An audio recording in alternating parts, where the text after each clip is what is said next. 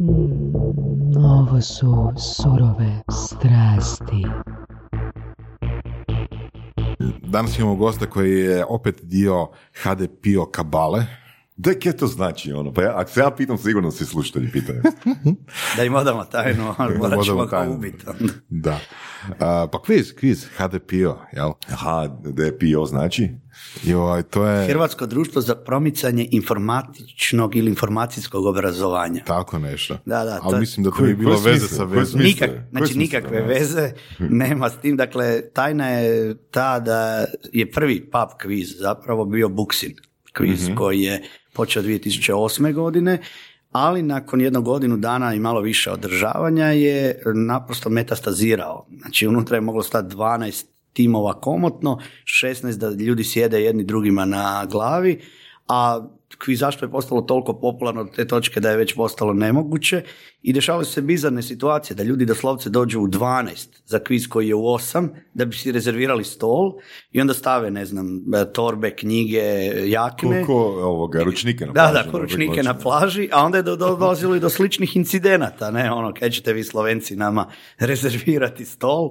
I tako da je nakon nekog vremena Buksa zaključila da je puno mirnije njima vratiti se u okvire književnog kluba, a na divlje kvizaše potjerat van i onda u potrazi za alternativnim prostorom, e, to se nekad zvalo E, Ovi ljudi koji su 80-ih izlazili su znali taj prostor, ja mislim kao video klub ili tako nekako se zvao. Uglavnom, u to vrijeme je tamo otvoren to, taj HDPIO, taj famozni društvo u koje smo se onda svi mi kvizaši da bi mogli koristiti njihov prostor petkom navečer učlanili iako je bilo bizarno, ja se točno sjećam ljudi koji su rekli, ok, ali se možemo učlaniti preko interneta. Ne, ne može.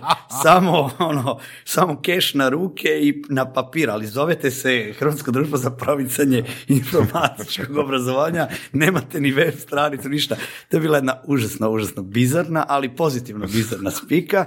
I tu je zapravo, to je zapravo najstariji pub quiz kod nas, odnosno slijednik Bukse, jedini prirodni slijednik Bukse, koji je okupio jednu nevjerojatno šaroliku ono, ekipu, amalgam svega i svačega, Motley Crue svega i svačega. Danas imaš ljude koji su ono u vrhunskoj politici, novinarstvu, koji su bili tamo u umjetnosti, u ne znam, u informaciji. Znači, ljudi koji su tada imali, ajmo reći, 20 plus godina, studenti ili netom završeni, netom diplomirani, koji su činili jezgru ono, iz koje je eksplodiralo ovo današnje kvizaško sektaško ludilo. Da, i to je neko zanimljivo. Jedna od onih stvari gdje su ljudi okupili se na jednom mjestu različitih disciplina, različitih ono, svjetonazora, različitih ono, e, fakseva, svega. Svega godišta, mi smo imali Godišta. penzionere koji su E, igrali u pojedinim timovima, imali smo timove ono gdje bi došli brucoši, ne, dakle to je bilo. Kad bi neko novi došao, jeste ga gledali s visoka? Pa zapravo ne. Pa nisu, mi smo došli dosta novi. Čekaj, tamo. pa nismo ili nismo? A ne, ne, ne, kad kažem pa nis, ja nisam, nije on, ne, ali recimo konobar, Lordan je znao nove gledati sumnjičavo, jer nije volio preveliku gužvu, volio onak taman da može popratiti sve stolove, a isto je dosta brzo postalo popularno i na kraju, e, nakon kvizne šizme, na, nakon jednog incidenta e, koji se desio, kad se raskolilo na pravoslavne kvizaše i na Pravovjerne, pravovjerne. pravovjerne, Da. onda je, e, Kaj je onda se to? smanjio. Kaj je to pravovjerni kvizaši? Ti krivovjerni, pogani kvizaši. Pusti, to je, Zavisi- to je, Zavisi kako viću dalje, jel, Da, kojim naglaskom. da, da. I da li viću voditeljici skini se ili ne. Znači pravovjerni su oni koji biću voditeljici. Naravno, koji ono, koji zanemaruju uh, uh, rezultat, odnosno zanemaruju taktiku i završe karijeru u nižerazrednim radnikom.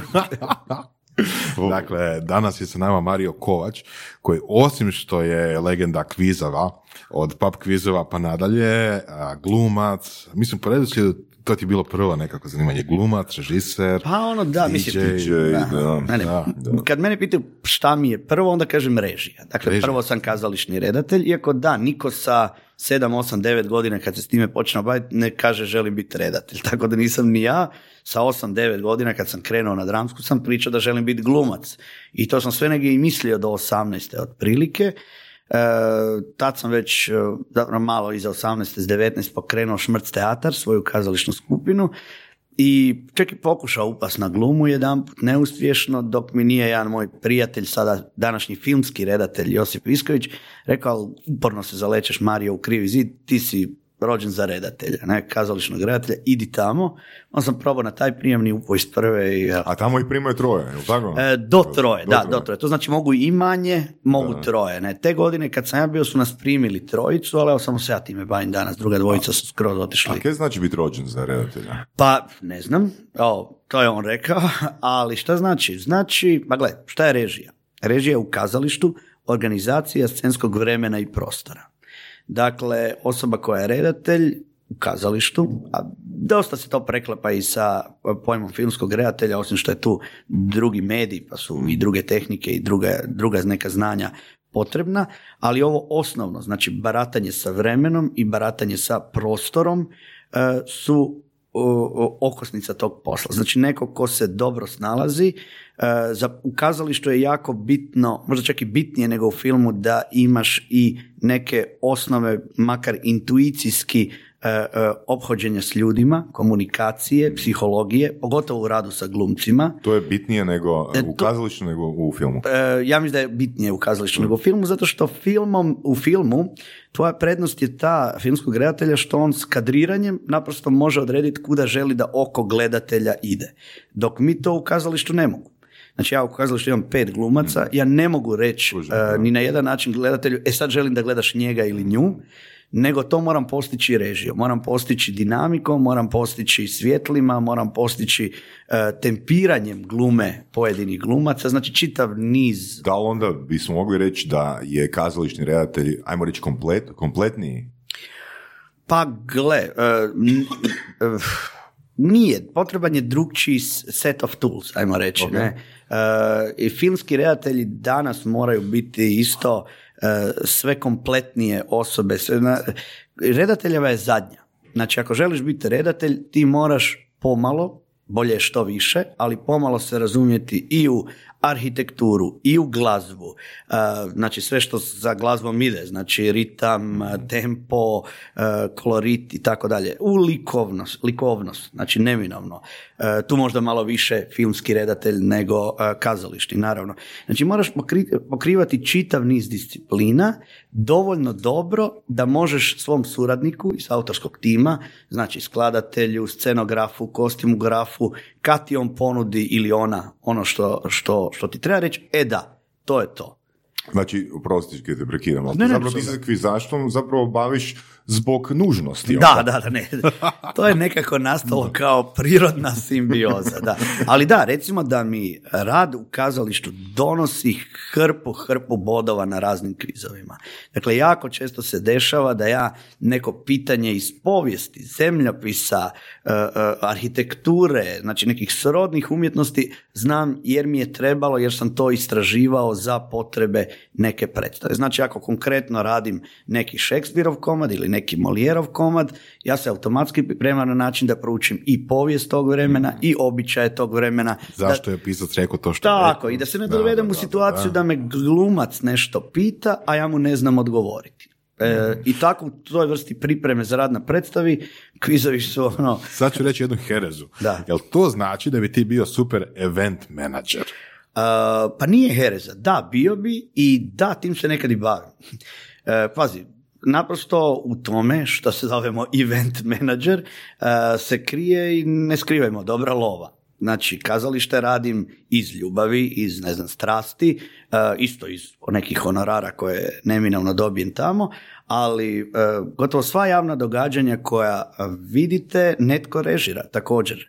Znači, ja sam režirao mnoge dodjele nagrada, zadnja tri porina recimo, Opa. ne znam, zadnjih deset ponosa Hrvatske, isto nagrade, režirao sam, ne znam, dodjelu nagrade Kiklop, režirao sam razno razna otvaranja, zatvaranja festivala, zadnjih nekoliko anima festova i sad da ne ne brajam, ima toga. Znači ta sva javna događanja, događaja ili obilježavanja recimo godišnjice nekih firmi, sad da ne spominjem i da ih ne reklamiram, tu ima vrlo, vrlo jakih i internacionalnih imena, ja to režiram. Samo što, što se time ne promoviram, znači ne stavljam na svoju, ne znam, društvene mreže, e, danas sam režirao, ne znam, za Volvo, Ikeu ili ne znam koga, to, je, to smatram poslom i ne smatram ga da se razumijemo sramotnim poslom ili poslom koji je, ne znam, komercijalan, pa sad zbog toga bi ga ja uh, ono treba. Ja ga držim, neću reći skrivenim, nego samo zatajnim, zato što mislim da se javnosti niti ikoga oko mene tiče to što se ja time bavim. To je naprosto posao. Znači te stvari treba također organizirati, treba napraviti njihovu strukturu, treba napraviti njihovu dinamiku. Vrlo, e, i, i meni dolazi nekoliko recimo poslovnih ljudi kojima dajem upute i savjete oko javnog nastupa. Znači dođe mi direktor neke firme e, koji mora predstaviti preko PowerPointa e, ne znam, svoj plan za iduću godinu, da, ali se čovjek nema iskustva javnog nastupa. Pa ja s njim radim onda o na govoru, na stankama, pauzama, e, stavovima tijela, ne na način komunikologa, znači recimo ovo što vidimo u slučaju Kolinde da je krenulo, metastaziralo u krivom smjeru, e, nego baš suprotno, pokušavam dobiti prirodnost. Ovo je zapravo ono interesantno, znači da redatelj daje coachinga ili ti ga trening Da, za da. to pri, ne, umjesto glumca ili nekog ko je komunikolog. Pa je. Zašto? Zato što ja mislim da ti do detalja moraš znati, ono, ako postavljaš tako. ti do detalja zna, moraš znati te elemente, ono, kad treba biti stanka, kad treba biti, ajmo reći, udah ili kad treba ono biti a, Da, jaka mimika. Da, da, Da, komunikolog je recimo sjajan ako te, mislim, ako radi dobro svoj Mm. posao, da te pripremi za intervjue, da te, prime za, da te pripremi za neku vrstu, ajmo reći, javnog medijskog nastupa. Mhm. Ja o- više pripremam ljude za ove zatvorene, e, konkretne, direktne, e, e, jasno motivirane nastupe pred malim, odabranim e, gledateljstvom. Znači, to su ljudi koji su njima podređeni u njihovoj firmi ili neke kolege koji su im ravnopravni na nivou neke godišnje konferencije ili nečega. Znači, on točno zadan cilj.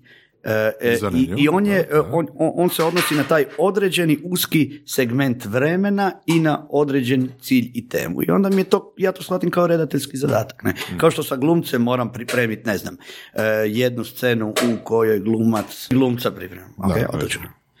Dakle, baš kao što i glumca pripremam ili glumicu za određenu scenu. Znači, sad ćemo raditi scenu u kojoj ti saznaješ to, to i to. Ili radimo scenu u kojoj ti pozivaš na revoluciju. Ili radimo ljubavnu scenu. Radimo na isti način pripremam i tako nekoga Da, da, da. e, ko, ko se... Znaš šta, to mi je super.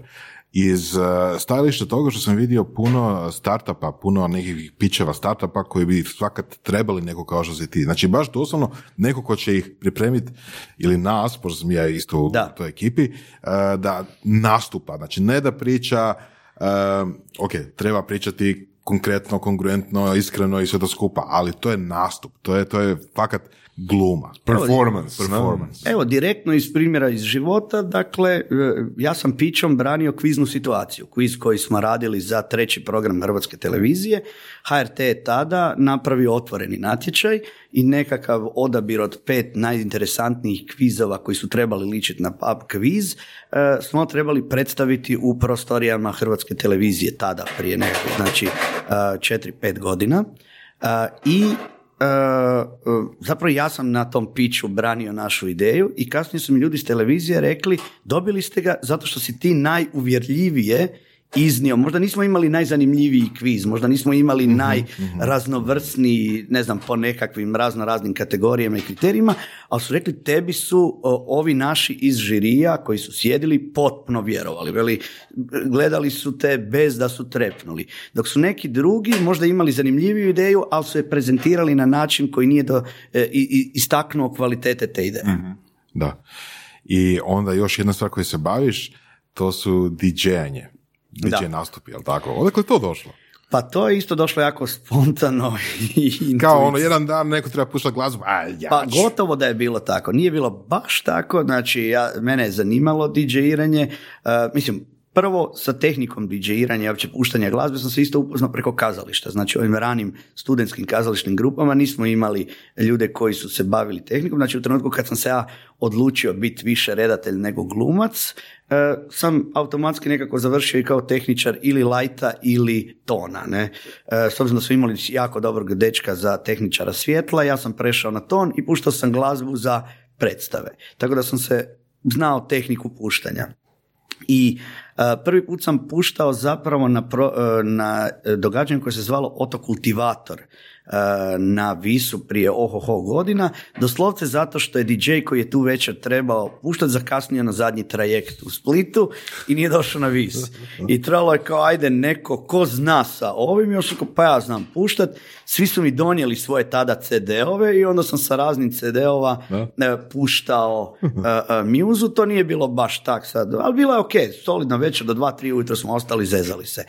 E, dolaskom nakon, te, e, nakon tog ljeta, e, dolaskom jeseni, igrali smo predstavu u klubu Đuro 2, kultnom, nikad prežaljenom, i pitao nas je voditelj Miša, legendarni tada kluba, jer ima neko ko može nakon predstave, kad ju odigrate, puštati glazbu.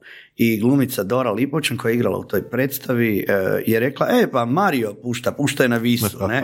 I kao rekao, ćeš ti puštati? Ja rekao, može, ako nema niko drugi.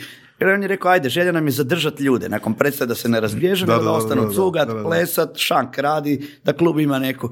Ja rekao, može, i ostaje ja puštati, puštao sam do četiri ujutro. Ti si yes man. Da, da, da. Yes A ne, ono, kao, tamo sam, uh, paše, ne, kako da kažem. Meni je to idealna pozicija, ja, volim, ja sam dan danas DJ jer volim tu poziciju nekoga ko gleda terari. Ja uživam gledat ljude, znači u poziciji sam gdje većina njih mene ne vidi i pratim razvoj, gle ovaj će sad priča ovoj govor tijela, gle bari, neuspješno ili uspješno, kao ovaj je pijan, ovaj je zgažen, ovaj je prvi put tu, uživam gledat to i te detalje kradem, posuđujem, da bi ih uzeo predstav, da bi upotrebio u predstavne filme. Da, možda, možda bi bilo bolje da krenemo nabrajati što Mario nisi sve radio. Aj, Ma dobro, ima i toga. Jer, nije, nije. E, Mislim da smo od Ribofiša čuli da, da pripremaš neki porno kviz. O, ne, ne pripremam ga ja, nego je... Uh, Porno, kviz. da, bit će kviz za odrasle su ga oni nazvali. Dakle, u Zagrebu, izuzev ovih klasičnih kvizova, uh, postoje i kvizovi koji radi Hrvatski kvizni savez, koji su onako ozbiljnije natjecateljski. Dva najjača uh, tu kviza su Memorial Mirka Miočića u Zadru i Sova u Požegi, a odmah do njih, u taj Grand Slam četvorku, bi ušli ovak, kviz u Varaždinu i e, Zimko koji će se krajem siječnja odviti u Karlovcu. E sad, uz sve ove standardne kvizove, znači pojedinačni parove, timski, e, uvijek se dodaju i zabavni specijalistički kvizovi, ne? E, koji onda znaju biti široko pojma, recimo filmski kviz, pa u njega ulazi sve, ali nekad znaju biti jako usko specifični. E, jedan od tih logično da je usko specifičan, je i kviz za odrasle e, koji će se održati u Karlovcu i uh, za njega se spremam, tako da sam prije jedno desetak dana pofotkao sve knjige i filmove dotičnog sličnog sadržaja koje imam i napisao kao status evo pripremam se za kviz, a mnogi su to shvatili kao da ga ja radim i sastavljam. Ne, ne, ja ću samo biti jedan od natjecatelja, nadam se bolje plasirani i uh, zabaviti se.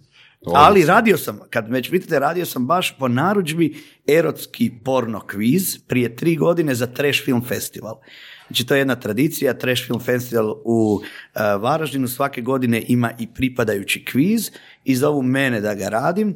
Te je prije tri godine tema je, su baš bili uh, erotski porno filmovi, pa sam sastavio cijeli kviz cjelovečerni s tim.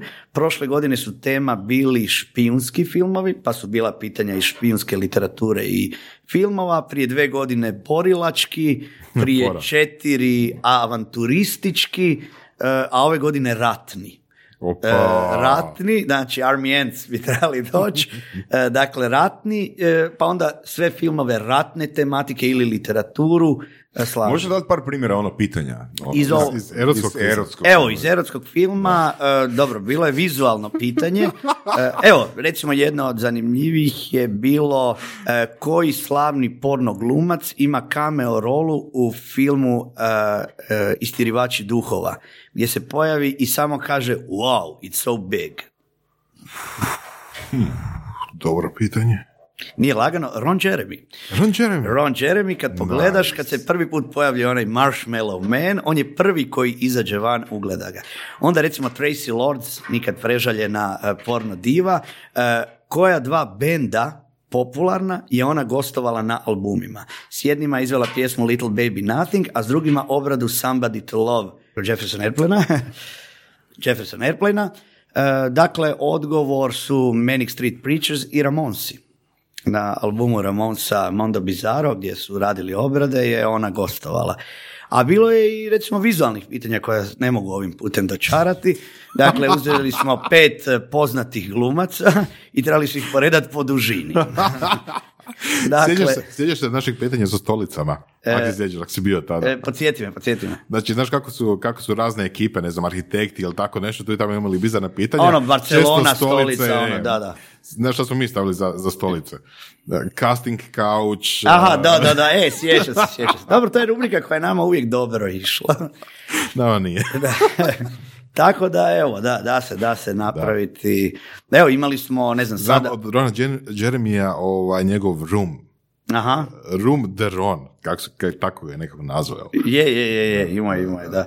Uh, imali smo, joj, koji bend je, uh, koji bend je imao pjesmu s Ronan Jeremijom u nasled, hrvatski punk band, ne, debeli predsjednik i tako, bilo je, bilo je svega i svačega, ono, uglavnom, pa ideja je većine pub kvizova logično da budu zabavni, ova kategorija poučnog je na tekom trećem, četvrtom mjestu, ali da, nije da se ne može jako puno zanimljivog tu i ubrati. Da, koliko traje priprema za određeni kviz tematski?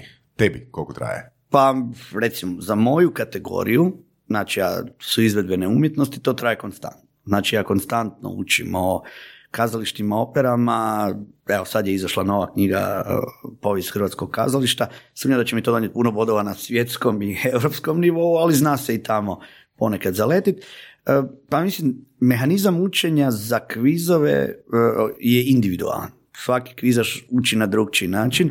Mi sami među sobom kroz ezanciju nazivamo botovima one koji uče na onaj klasični školski način, znači da si odaberu vikend kad uče sve glavne gradove pa sve zastave i tako dalje. Ima ih koji tako rade i neki imaju vrhunske rezultate. Mislim, meni je to u redu, to je zezancija botovi, ali ako nečiji mozak funkcionira na takav način, onda tako učiš. Ja učim spanjem činjenicima, znači ja učim tako što najčešće radim kvizove, sastavljam pitanja, mhm. ali zapravo svaki podatak koji vidim pretvaram u pitanje. Ne znam, evo, ne, ili mhm. jako često nešto pročitavši u medijima, pomislim, e, ovo bi moglo biti pitanje unutar idućih mjesec dana, ne znam, sad prije nove godine, gledam ko je umro, ne znam, umre David Stern, e, komesar e, NBA lige, povjerenik, ne, sigurno će biti nekako pitanje o njemu, ne znam, par dana prije njegove smrti. To je mindset. Da, da, to je, to je mindset. Da, na način, to. evo, to će biti u kvizu.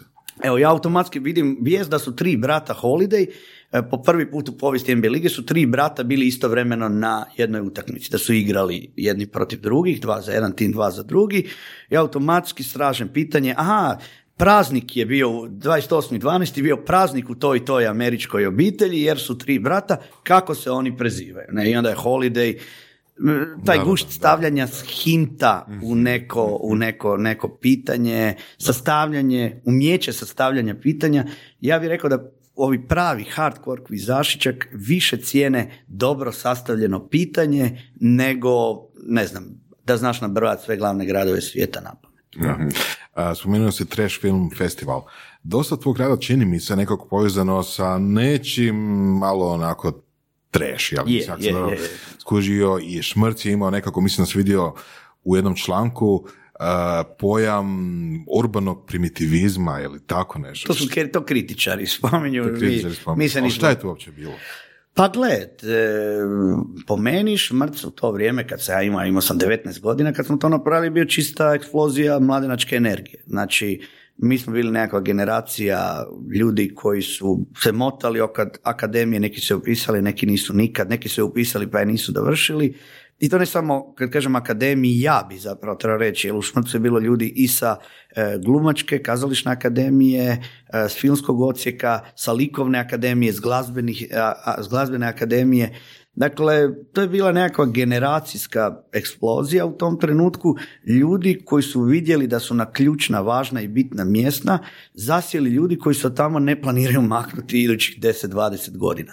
Što mislim da nije samo u umjetnosti, nego da je u mnogim sektorima i djelovanjima u Hrvatskoj.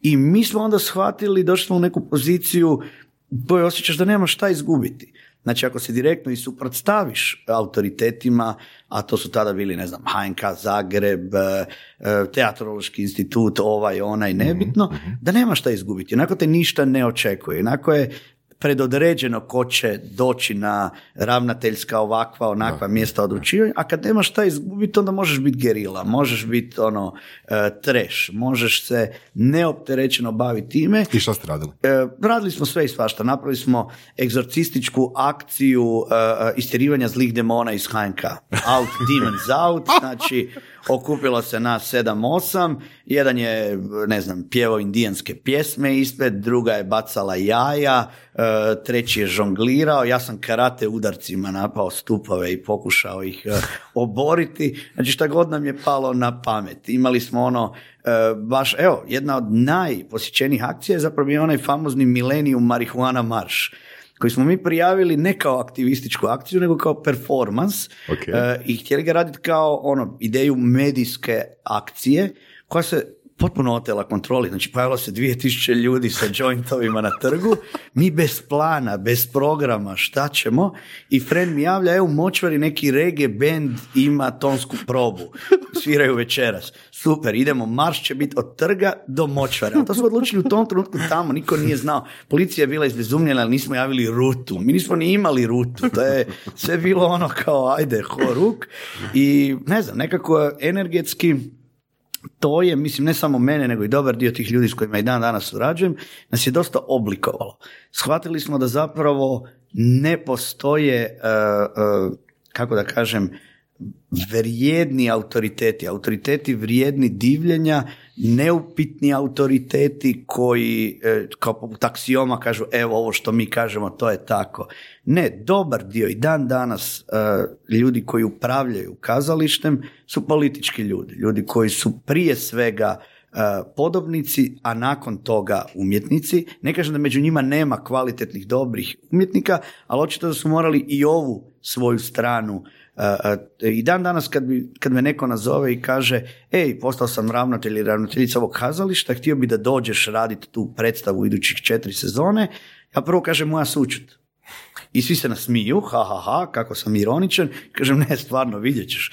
I 90% njih mi nakon dve, tri godine kaže, e ono, svi su mi čestitali, ti si mi jedini rekao, moja sučut, tad sam mislio da se zezaš, sad vidim da si jedini dao zapravo. Jer to je to, jednom kad pristaneš na ta pravila, mislim da po njima onda moraš igrati ili je game over. Hmm. A meni se ta pravila ne sviđa. A koje su to pravila? Pa to su pravila, da, mislim, ona su ovak, manje više ista kao i u svime. Znači, nema uh, kritičkog diskursa sam spram vlastite političke struje. To jednako vrijedi za lijeve i desne. Dakle, nema tu, ako te postavio, ne znam, najčešće su to SDP i HDZ, naravno, ali u nekim uh, gradovima gdje su malo drugčiji odnosi, uh, dođu u obzir neke druge stranke, manje više uglavnom su ove parlamentarne vrte mhm. koje imaju nekakvu, ajmo reći, lokalnu moć, ali to je to. Ako te postave, oni od tebe očekuju da, e, e, da onda budeš njihov manje više poslušnik. Mene su isto mamili i zvali u nekoliko stranaka, uglavnom procjenjujući moj rad, to su bile ove stranke koje nazivamo ajmo centra lijevo, E, dakle, prijatelj kojeg nisam sreo 15 godina od e, osnovne škole iz kvarta me zove na cugu, ja sad, o pa super smo si bili dobri, ajmo na cugu, da bi on meni spomenuo da je u stranci i usput rekao da trebaju ljude poput nas. Evo, sad da otkrijemo ovoga i našu namjeru, evo, mi smo te zvali u podcast jer smo mi u stranci. Dobro, tako izgleda. Koju, Ne, sad najbolje ime o- ima ova od, od ovog Nedeljka Babića, kako se zove. Hrvatska stranka svih čakavaca, kajkavaca. joj, i da, da, da, da, da, da, bilo je, bilo je tako. To je kak veliš, ja sam stvarno... ja- ja- Jesmo u toj? Se, kaće se. Yes. popljuješ dok nekoga dok veliš ono strak.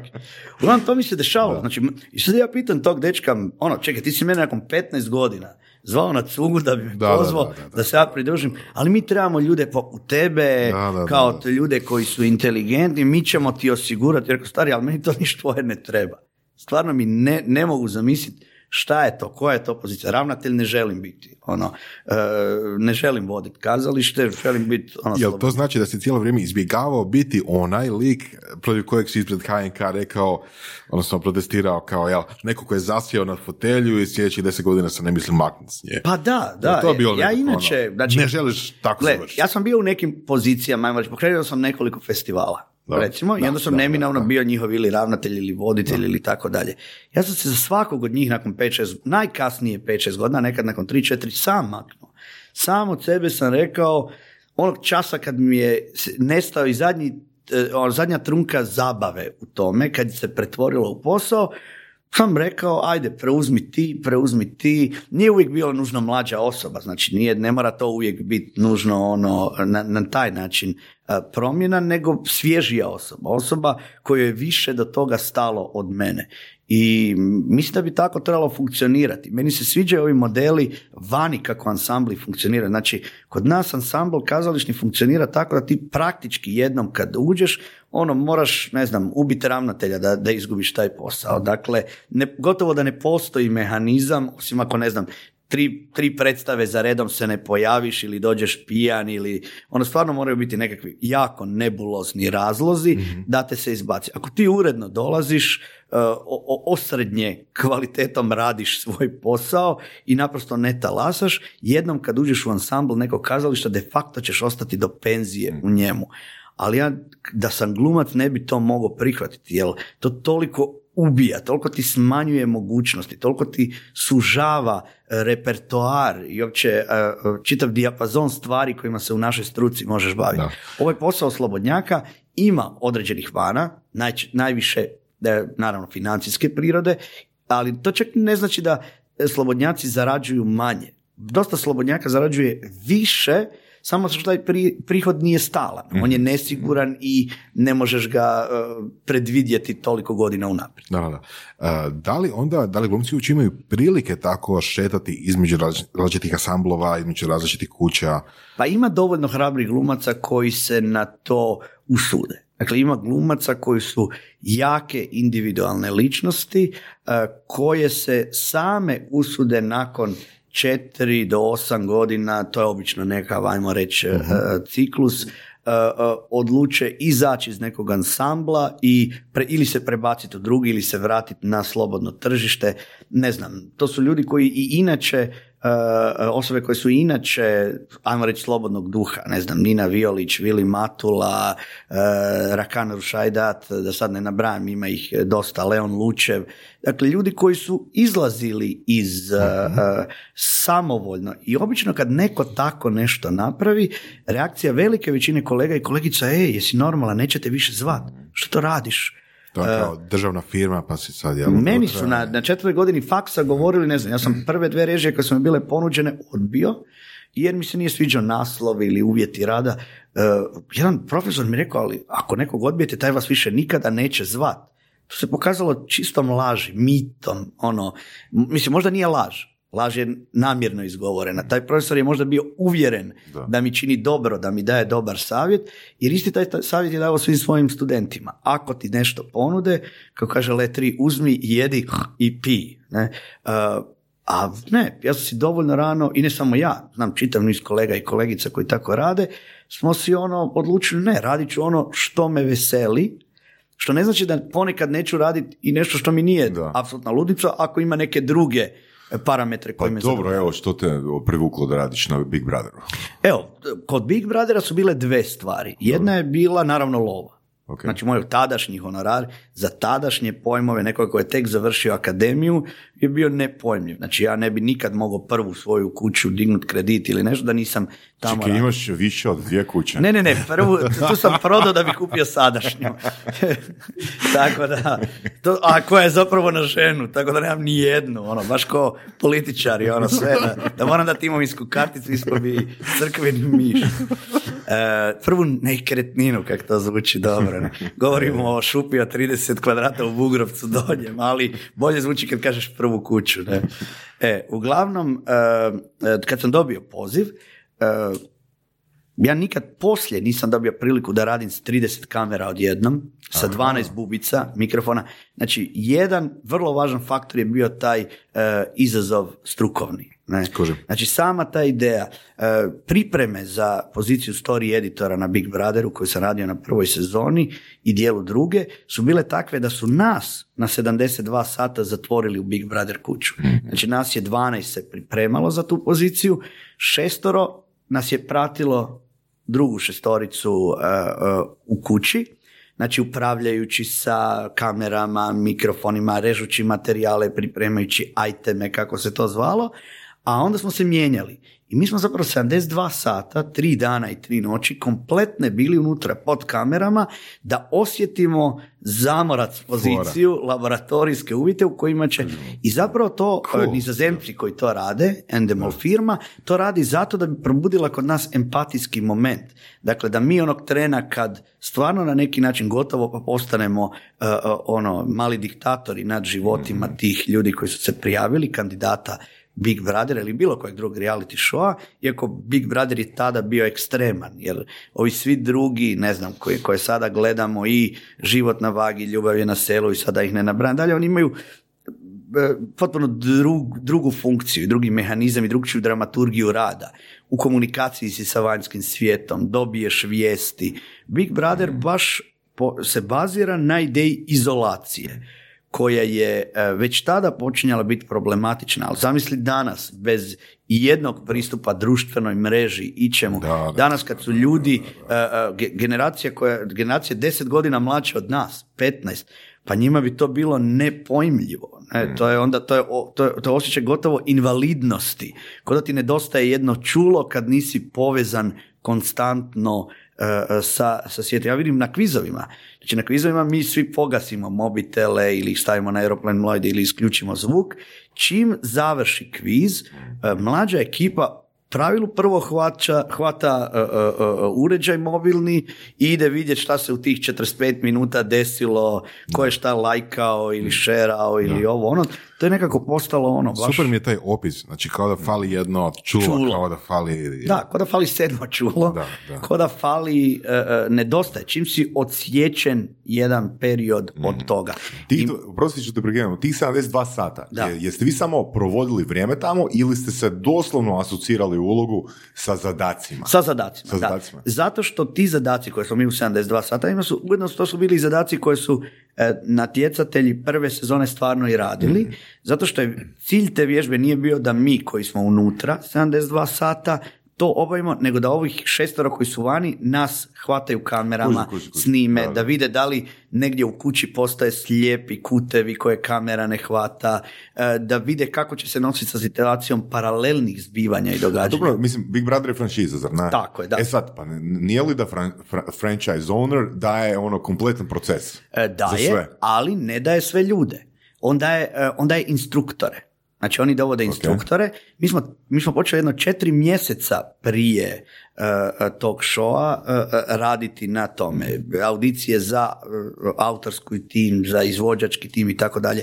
Isto ti vrijedi za sve franšize. Znači, ja sam radio, ne znam, prvih pet sezona super talenta. E, mi imamo tipa iz Grčke koji nas nadgleda. Znači, koji je supervizor, koji gleda sve točke koje mi pripremimo, koji nam onda daje upute, koji nam daje svaka od tih e, e, e, licencnih emisija ima svoju, u, to se tako u struci zove, Bibliju.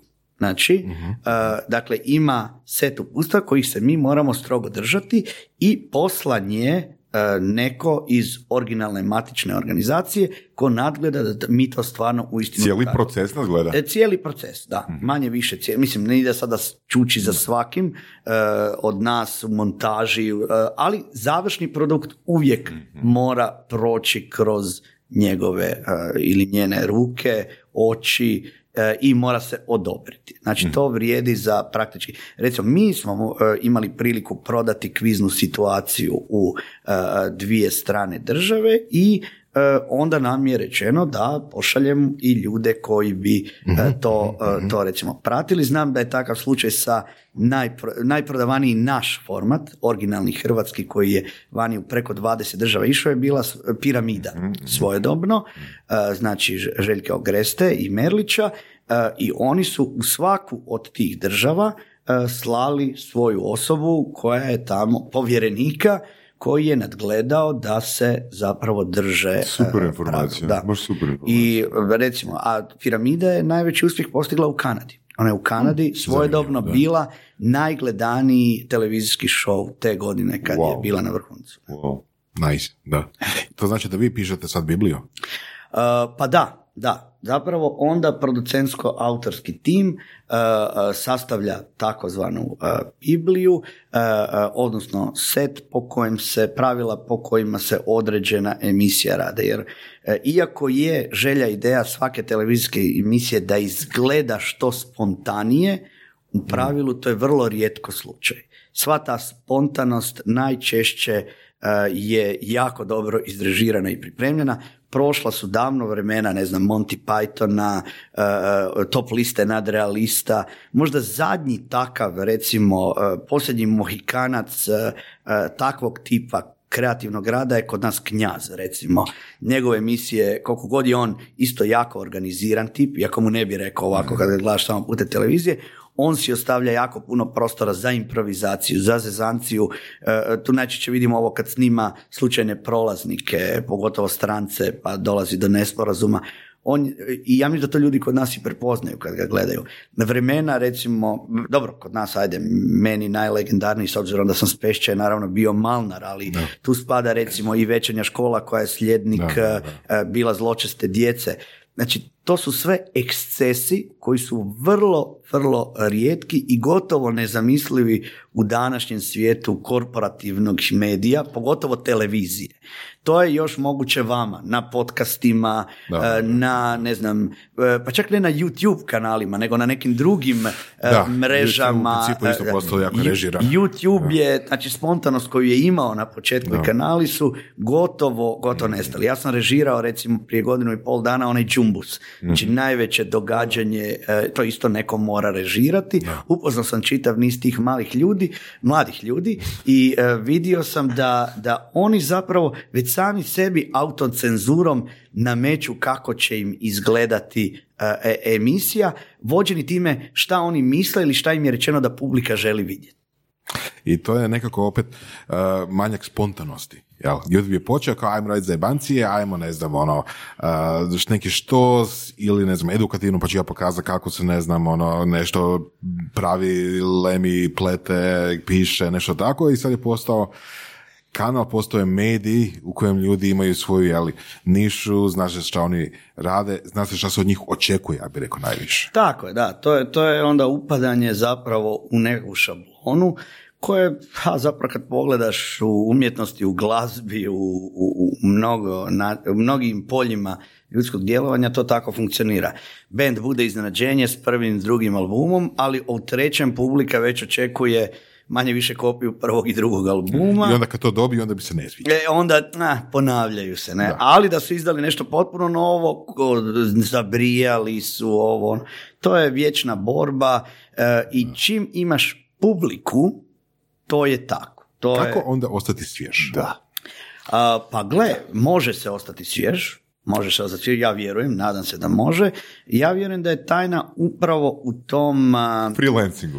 freelancingu broj jedan je, to je jedna stvar, ali zapravo u renesansnom bavljanju s više stvari odjednom, takozvanom žongliranju. Uh, recimo, jedan od meni najdražih filmskih redatelja je Kubrick. Zato što nije radio vječno isti film, nego mu je de facto je fakat svaki svaki film drugačiji. A opet je, da. vrhunski napravljen, a opet napravljen zanatski vrhunski i to je tajna i on će uvijek, znači Kubrick će uvijek biti top ljudima iz struke jer e, se ne ponavlja. I niti žanrovski, niti kao pričom, e, a opet donosi stalno nešto novo. Ja volim, evo, takav e, tip ljudi, stvaratelja e, koji me mogu iznenaditi, ali ne sa željom da me iznenade, nego naprosto zato jer e, Da, ono, you do- puštaju... you da, do you. Da, tako. I puštiš se da ide i evo, to je ono što je, recimo, moj najdraži band su Velvet Underground, koji su izdali četiri albuma, svaki potpuno drugačiji jedan od drugoga. Ono, e, a opet su ono izmislili deset glazbenih žanrova unutar. Dobro, ali nakon šestog albuma, a, ovoga, ovo- to je opet isto obrazac. Ja, dobro, a zato treba stati na vrijeme i prebaciti Trebali se bi izbaciti ono dva slična. Ja recimo, ja recimo osobno kad osjetim, mislim, ima jako puno i predstava i stvari koje sam ja napravio s kojima nisam zadovoljan, s koji su ispod neke razine kvalitete koju sam ja htio postići i ako mi se to počne uzastopce dešavati na jednom polju, ja se prebacim na drugo. Velim, ok, ajde, odmori malo od kazališta, idem pisati, idem, eh, ne znam, idem svirat s bendom, idem doma drndati po nečem drugom, eh, prebacit se. Kad osjetiš zasićenje, preleti na drugi svijet. Si Mario Cvjetova obletio a, u svoje 44 godine. Aj. Ajmo ovako. A, koji su prvih, po tvom vlastitom izboru, prvih, ajde recimo, 30 najboljih projekata? da krenem sad ili odmah.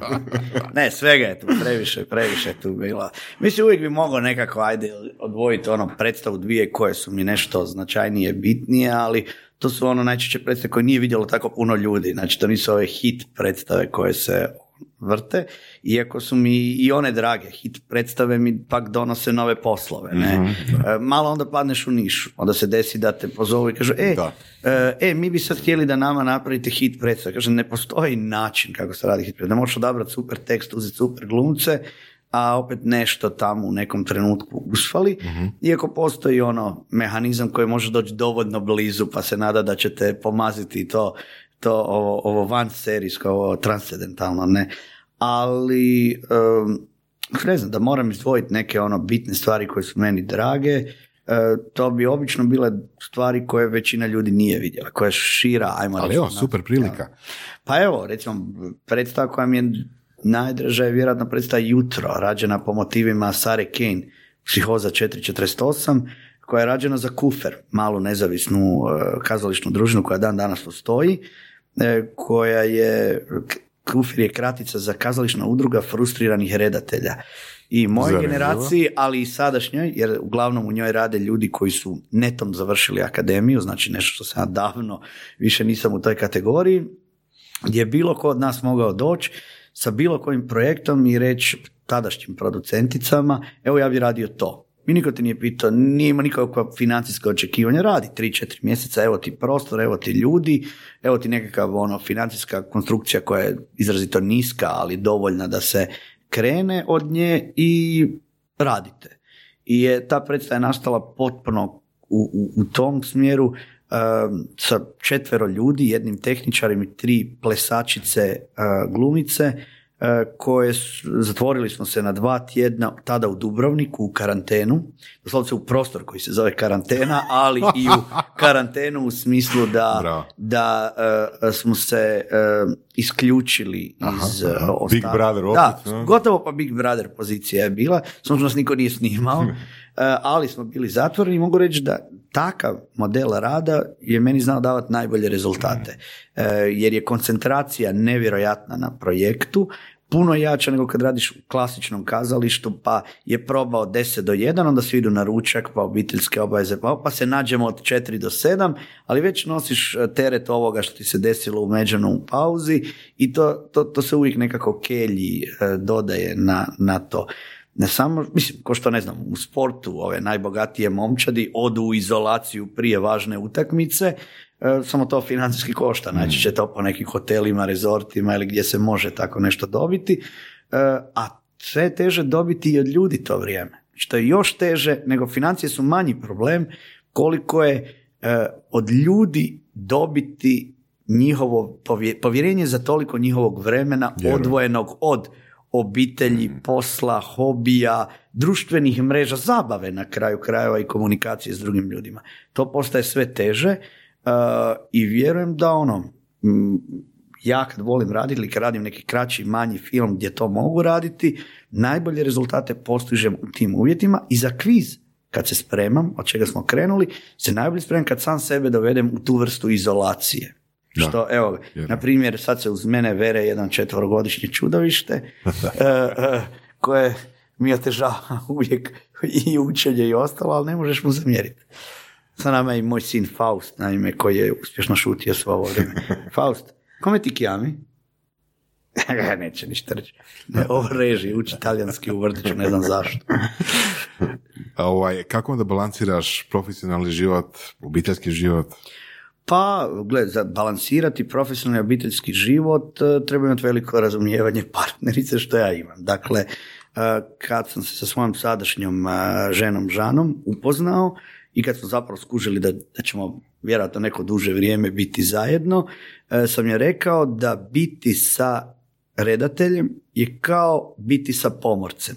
Znači, Zanimljivo. da, to je ono, mislim da je najtočnija, jer ono što je za pomorca odlazak dva, tri, četiri mjeseca e, na neko putovanje oko svijeta ili do bilo koje dalje destinacije, nama je to režija predstave. Znači ja vrlo često moram po nekoliko mjeseci e, izostati, otići iz Zagreba. Recimo, prošle godine sam radio predstavu u Rijeci, radio sam predstavu u Splitu, radio sam predstavu u Mostaru. Ja na sve te gradove odem i boravim tamo. Eventualno se vikendima vraćam, što je na primjer iz Rijeke lako. Znači, Da, kad mi je da. gotova proba u petak navečer, u Rijeci sjednem u auto i za sat i pol, dva sam u Zagrebu i subotu, nedjelju sam s obitelji, ne. Ali e, kad radiš u Mostaru ili kad režiram, ne znam, u Poljskoj, onda baš i ne mogu svaki vikend, pogotovo mi ti putevi nisu plaćeni, to si plaćan sam. E, plus put neka traje, taman dođeš doma, poljubiš vrata i moraš voziti nazad. Dakle, na to e, partnerica mora biti spremna ili u slučaju, ili partner već kako ko preferira ili em, dakle, to recimo i velika promjena je nastala e, kad mi je kćer krenula u školu. Ja sam od četvrte do sedme godine svoju kćer vrlo često vodio sa sobom e, na, e, i na, u druge gradove, jer je naprosto ono, cure su naprosto, dečki to znamo, naprednije i ona, i ono, sama si znala i uzeti ovo, sjedila je mirno, čitala, crtala e, na probama, onda je krenula u osnovnu školu, prvi razred i odjednom više ne može putovati s tatom ogromna drama, mrzim školu, ne zato što mi je tamo ovako ili onako, nego zato što više nema tu slobodu e, kretanja. A s druge strane propuštaš, da, neminovno propuštaš neke segmente e, života odrastanja. E, ja sam bio u dve godine na dva roditeljska sastanka, jer naprosto ne, ne stignem fizički. I sad ono neko mi kaže, o pa tako je, ne znam, i sportašima i ovo ono. I kažem, je, ali sportaš otprilike do 30. kako koji sport, 35. i karijera, taj dio karijere je gotov. Ne? Da, da. I onda možeš nadoknaditi propušteno. A u slučaju umjetnika, gotovo bilo koje umjetnosti, unutar bilo koje, ti zapravo djeluješ do 60. 70. do glava radi. Pogledajmo Kožarića, evo, blizu stotke, sjetimo se Rogoza koji je prebacio stotku, ne znam, Pikasa, Dalija, da ne navodim sad primjere, e, e, Douglasa, Krka Douglasa. Dakle, u našem poslu dok si živ, dok glava radi, ti možeš umjetnički djelovati. Nismo toliko vezani za godine, dok sportaši, ne znam, neki dan slušam e, skijanje i evo ga ide veteran bijelog Da, sporta, da, da. ozljed, e, načet ozljedama na zalasku karijere 33-godišnji, ono neki Da, da. granž ili već ko, i misli si, faka, 33 godine, a evo, gotovo. Mislim, sjetimo se samo zadnje sezone Ivice Kostelića u skijanju, onog mučenja s 40 mjestima, nekoga koji je bio svjetski e, vrh. S jedne strane, to je antička tragedija, a kod nas zapravo zavisi kako gledaš, afirmativno ili ne, evo, dešava se. Da. Kod nas je sad dosta popularno raditi nekakve biznise, startupe i tako nešto. Da li te privlačila ikada ta strana? Da li bi a, možda u nekoj kombinaciji radio nekakav, pod navodnicima, biznis? Pa ne, ne osjećam, ne mislim da imam neki posebni talent za to. Mislim da je biznis jedna e, kategorija e, ljudskog načina razmišljanja, isto mindset, ajmo reći, koji u sebi uključuje čitav niz parametara kojima se ja ne osjećam ugodno, ne, ne u smislu da su mi negativni, nego u smislu da, da se ja s njima ne znam baratati. Mislim, ima nekih poveznica, ali ako si, uh, a, a, ako je tvoj posao da govoriš drugima šta da rade i gdje da stoje i kako da se ponašaju, šta da snimaju, šta da radi i tako dalje, ima nekih poveznica s tim, jel, kako to napraviti u sklopu Ja, ima, ima samo što mislim da je ono što je dominantno je zapravo ta ekonomska strana priče koja je uz mhm. biznis E, e, e, neminovna, a uz umjetnost nije. Mene niko na kraju ne, znači kad radiš umjetničko djelo, bitno ti je da ono bude dobro, da dočara neku tvoju priču, a manje ti je bitno da li će donijeti profit ili neće. Mhm. A biznis u koji ulaziš, a da ti nije bitno će biti profit ili ne, je, meni se čini osuđen na propast gotovo pa u startu. Iako da se razumijemo, neka od najvećih otkrića i izuma mi vežemo u stvari koje su financijski negdje bile najče, dosta često neuspješne, ali nisu tako zamišljene, nego se nešto negdje desilo pa je otišlo u drugom smjeru. Znači, nakon umjetnosti iznad svega? Ba, nije samo stvar umjetnosti, stvar je da e, ja bi se osjećao, ja, meni je neugodno kad za svoj vlastiti honorar moram dogovarati, znači kad sjedem sa ravnateljem, ravnateljicom, intendantom nekog kazališta, pa sad ja moram reći koliko ja love E, želim. Pa ja obično kažem dajte mi koliko ste mi dali zadnji put ili koliko ste dali ono, ne... Čekaj, čekaj. Jel to je razlog zašto postoje menadžeri, odnosno agenti? Ja? Da. Da, ono, umjesto tebe idu i traže pare.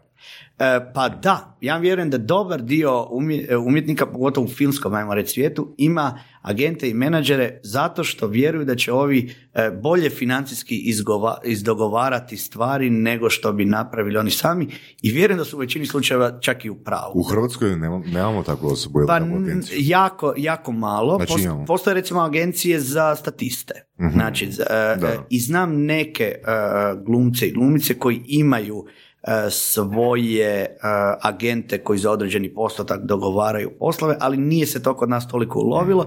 Iz praktičnog razloga se kod nas ne vrti toliki novac kao što se vrti vani, pa onda nema ni toliko ponuda. Kod nas još uvijek većina, većinu e, uloga glumci dobijaju tako što na direktan poziv. Znači, meni je, ja recimo gotovo nikad ne radim audicije, ne iz razloga što ne vjerujem u audicije ili u njihovu demokratičnost ili u njihovu pravičnost ili ne znam etičnost i tako dalje, nego zato što većinu glumaca znam. Mm. Zašto bi radio audiciju kad točno znam, da. od, otprilike znam šta mi ko nudi, kakav je profil rada i onda za direktnu ulogu zovem nekoga. Audicije sam radio samo onda kad mi stvarno treba novo ime, novo lice. Kad ali kod nas recimo, čak i da me zanima neko novo lice, glumac ili glumica, otići ću ga pogledati, dovoljno je maleno mm. tržište, da ga tako nazovem, da mogu svakoga otići u roku dva, tri dana pogledat, baciti pogled ili se raspitati. Znači ne, ne može postojati glumac ili glumica na našoj sceni, e, a da ja ne znam osobu koja nije s njim radila, na primjer. Jesi ikad u odabiru glumca napravio krivu procjenu? Jesam, jesam, znao sam. Odabir glumca je gotovo pa najvažniji. E, postoji ta uzrečica koja kaže podjela je pola posla, ponekad je to 80% mhm. posla. A desilo mi se, desilo mi se da napravim na različite načine krivi. E, jedan od tih je da, recimo, ne prativši da se osoba promijenila. Mhm. Znači, neko s kim sam prije mhm. radio, pa smo imali pet godina pauze u radu, pa ga zovem ili ju zovem uvjeren da je to ona ista osoba s kojom sam tada radio, a u tih pet godina se nešto ili privatno ili poslovno desilo toj osobi, ja to nisam vidio, provjerio i tako dalje i onda mi na set na, ili na probu ukazali da dođe potpuno drugi glumac, glumica koji više ili ne može ono ili nudi nešto drugo što mi baš ne treba u tom trenutku. I što onda radiš, kako spočavaš situaciju? A, mislim, najčešće spli, e, klimam s tim što imam, ne, znači... Znači pomiriš se? Pomirim se s time i pokušavam onda prilagoditi, neću reći... Jesi ikad zamijenio usred? E, znalo mi se, je, desilo se, ali to bi moralo biti stvarno ekstremno. Znači to nije ova način neslaganja estetske prirode, nego kad dođe e, veliki etički problem. Znači izbacio sam glumca koji mi ono se nije pojavio e, dva tjedna pred premijeru, tjedan dana ni na jednoj probi, lažući me da je bolestan, a da bi ja saznao da recimo radi u potpuno drugom gradu već ranije dogovoreni projekt. Ne? Mislim, takve stvari, evo, to je nešto, znači to je razlog koji mi se zna desiti, da, ali to doslovce mogu na prste jedne Jel ruke. možeš onda to iskompenzirati na neki način do kraja i da premijera ide na točan datum? Da, da, da. Show must go on. To stvarno vrijedi kod nas u, u kazalištu. Bilo ima par predstava koje mi je žao, jer su ispale lošije zbog toga, ali se to drži. Nema. U našem poslu bolesti probamo ono da, da, da je fakat nema. I sad sve češće kad radimo u velikim ansamblima, od samog starta već pripremam alternacije. Znači, pozovem mladi, mlađe glumce ili glumice da sjede na probama, da budu prisutni, da na nekoj probi kad e, glavni glumac ne može doći da ga i zamijene, da bi kasnije predstava ne bi patila zbog toga, da ima, ne znam, hit glumca, ali koji, ne znam, sad napravimo premijeru, a on za tri mjeseca dobije glavnu ulogu u filmu i nema ga dva mjeseca. I onda ti dva mjeseca ne možeš postaviti predstavu. Super je imati mlađeg glumca, sličnog e, izgledom ili načinom glume, koji može uskočiti i zamijeniti ta dva mjeseca. To je vani potpuno normalno, kod nas se to tek počinje uhoda- uhodavati i imati primjenu. Da li imaš želju sad, pričali smo o Hrvatskoj, relativno malo okruženje, svi sve znaju i tako, da li onda imaš možda želju ili cilj otići u neku veću sredinu, da li bi tamo bio um, ispunjeniji? Pa gle, s kazalištem to nije lako utoliko što moje osnovno sredstvo rada je jezik. Ja bi morao fantastično baratati s jezikom u kojem radim da mogu davati i te upute i preciznosti. Meni su to hrvatski i engleski i tu bi stao. Ja sam recimo režirao na talijanskom i nisam se osjećao. Napravio sam do- napravili smo dobru predstavu, cijeli autorski tim mi je pomogao, imao sam i prevoditelja, ali jako često mi se dešavala situacija da mi točno u tom trenutku, ja znam na hrvatskom riječ ili frazu uh, koju znam da moj prevoditelj ne zna. Jer prevoditelj je, uh, uh, radi ono, by the book, Google Translate, ne, on prevodi od riječi do riječi, a ja želim prevesti nešto drugo, nešto na, transcendentalno, nešto što je iznad jezika i ne mogu. Znam kako bi to rekao nekom ovdje, ali nemam pojma kako bi rekao uh, Talijanu. Ne? I ok, predstava je zapravo više otišla onda prirodno, to je bio tekst Darija Foa, e, otišla je prirodnije nekakvom gegu, e, e, fizičkom teatru, nego verbalnom e, u kojem se ja bolje osjećam. Ne znam, ja obožavam raditi Woody Allena. E, radio sam dve predstave po, po njegovim Cool. tekstovima e, i e, e, u oba dvije se osjećam super jer i s engleskim mogu baratati. Ne? Znači, to je jezik s kojim sam isto ozdrastao kroz filmove, ne? E, e, i, e, ali u mnogim drugim jezicima zapravo ne. ja talijanski solidno govorim, mogu komunicirati, mogu otići u dućan, kupiti namirnice, mogu neki jednostavniji razgovor voditi, ali režirati na njemu, stvarati na njemu je već e, kategorija Ok, iznad. ok, ali recimo engleski, ono, nije to malo tržište, mislim, nije Da, to da. malo i skup Ne, ne, engleski eh, da. okruženja. Da, volio bi, volio bi. Ja sam, ne znam, kad radim u Poljskoj, kad radim u nekim drugim državama gdje sam radio vani ili na festivalima, komuniciramo s engleskim, tu se dobro, ali opet, ako, eh, kad bi recimo otišao u Englesku ili u Ameriku u nekom trenutku, volio bi, da, naravno, ko- kako ne bi volio, ne, to je nekako prirodno ogroman dio onoga što je meni inspiracija opće ili ljudi koji, Da. koje cijenim, eh, stvaratelji, pisci, književnici, autorice, glumci, glumice, redatelji su s engleskog govornog područja. Znači, ogroman, ogroman postotak, eh, vjerojatno najveći, kad bi gledao jezično, ne, ima i naravno iz Njemačke, iz Italije, iz Rusije, domaćih autora, iz Hrvatske i iz šire regije, ali engleska mislim da je i kroz glazbu i kroz film najdominantnija.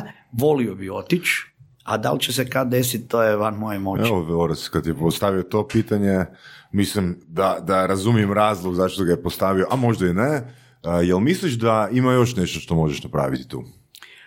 Ili si već sve napravio? Pa gleda, da mislim da sam sve napravio, ne bi više radio najvjerojatnije. Ne bi više radio za gušt, radio Da, bi za da, novac. radio bi za novac. pa da, ima, ima, ima stvari koje nisam radio. Ima stvari koje bi me još veselile.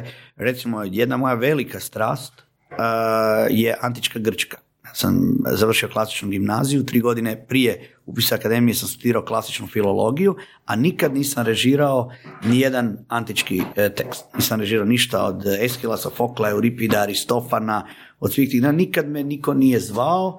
Recimo, ja sam htio raditi kao radiodramu. Radio drama je žanr koji ja obožavam e, i e, često e, radim na trećem ili na drugom programu Hrvatskog radija, režiram radio drame i onda su me pitali jednom da li ima nešto što bi ti htio raditi. Ja sam sretan kažem da, Esfila, Sofokla, Euripida, sve zajedno da se razumijemo, to je 7 plus 7, 31 drama. Znači, toliko je sačuvano, tragedija, 31 tragedija, sve su već rađene na radiju. A ne, to je rađeno. Znači, logično, da, u 50 godina i više, 60 godina hrvatskog radija, logično, i, i jako puno ih je režirao, recimo, Darko Rundek. Znači, uzam mi je sve što je moguće. Šta ćemo raditi sad ponovo Elektru ili mm. Lizistratu ili bilo što drugo, kad već imamo snimljeno. Ali evo, u nekom kazalištu bi to volio raditi. Imam mm. takve izazove. Ima neke tekstove Šekspira koje bih htio raditi. Znači ima, ima stvari, ima izazova koje bih htio raditi a još uvijek postoji kazališta e, u Hrvatskoj u kojima nisam radio. Recimo, u nekima sam radio po desetak i više puta, u nekima nisam. Tako da zapravo neosvojenih vrhova ili hmm. nezaprašenih cvjetova, da se na raniju metaforu i još, još ima u, u, ovom poslu. Ali evo, u zadnje vrijeme dosta me zovu evo i van granica Hrvatske izazovi koje ne odbijam, koji su mi ono zanimljivi i nadam se da će biti još. Evo, rekao si da si kad si imao 7, 8, 9 godina, da, da si onda već razmišljao o glumi, o teatru. A, šta bi onda recimo rekao, jel, sa svojim današnjim iskustvom, sebi kad si imao 7, 8 godina ili možda sebi kad si imao 20 ili tako? Pa evo, ja imam prilike to govoriti, ne sebi, ali često vodim dramske radionice. Okay. E, prije sam ih vodio e, intenzivno, Evo, baš nedavno sam naletio jednu staru fotografiju svoje prve grupe koje sam vodio, koji su imali tada 6-7 godina, znači bili su ko moja djeca danas, a sad su to dečki i cure koji su o fakultetima, ne samo po Zagrebu, nego i okolo neki vani upisali. I baš je bilo lijepo vidjeti kako izrastaju neke ok, cool uh, ljude imam priliku raditi, radim svake godine Novigradsko proljeće, dramske radionice sa talentiranom djecom, svake godine pratim Lidrano, recimo susrete koji se dešavaju, pa imam prilike raditi sa djecom. I zapravo pokušavam ne davati savjete ovako direktno, jer ono, znam da su meni bili odbojeni kad sam bio klinac takvi savjeti gdje ti neko ono zagleda korak slušaj sad šta će ti stari čiča reći, pokušavam kroz igru, kroz zabavu uh, ih voditi da, da ne osjete da su vođeni mhm. uh, i da kad radimo neku predstavu, neki igrokaz, nešto, uh, pokušavam nikad ne reći to je krivo što radiš. Ne? Dobro. To, to, to mi je recimo važna stvar. To ni svoje djeci ne govorim, to je krivo, ovo ne valja, nego ih puštam. Puštam i tu negdje sa strane stojim da ih ulovim ako padnu, ne, i pokušavam da, da oni sami dođu do trenutka i kažu, ma nije mi ovo dobro. I da onda kažem, ok, ajde ponudi nešto drugo.